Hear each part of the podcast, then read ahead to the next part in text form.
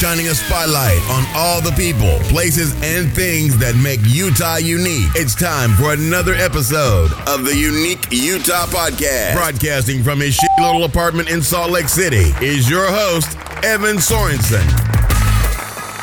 Okay, welcome to the third and final episode of Unique Utah, the podcast dedicated to shining a spotlight on all the people, places, and things that makes Utah unique.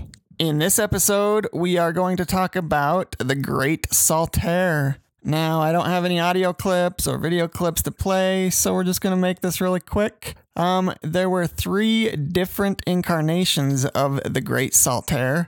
The first being built in 1893 by the Mormon Church. It was built on the south shore of the Great Salt Lake, about 16 miles from downtown. The Mormon Church also built the railroad that connected the resort to the city. The church owned the resort until 1906, at which time it was sold to a p- group of private Mormon businessmen. In building Saltair, the Mormon Church had two major objectives. In the words of Mormon apostle Abraham H. Cannon, they wanted to provide a wholesome place of recreation under church control for Mormons and their families. And they also intended that Saltair be a Coney Island of the West to help demonstrate that Utah was not a strange place of alien people and customs. At that time, Saltair was very popular and very profitable.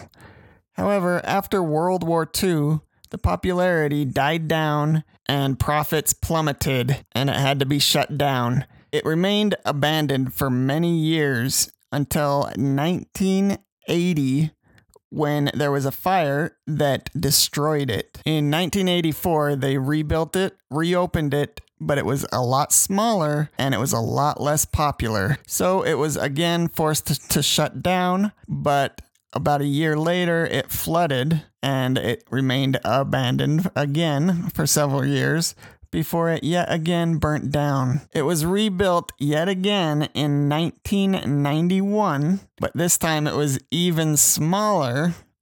And at this point, it's just used for concerts. There's no amusement park, it's just a small relic of the past that's no longer what it was in its heyday. So yeah, it's open every day. You can go take a look at it, or you can go to a concert at it. It's kind of a sucky venue, but it is what it is. This is the last podcast. Uh, thank you for listening to it. Sorry it's so short, but I am done with these, and whatever. I'm done. Bye.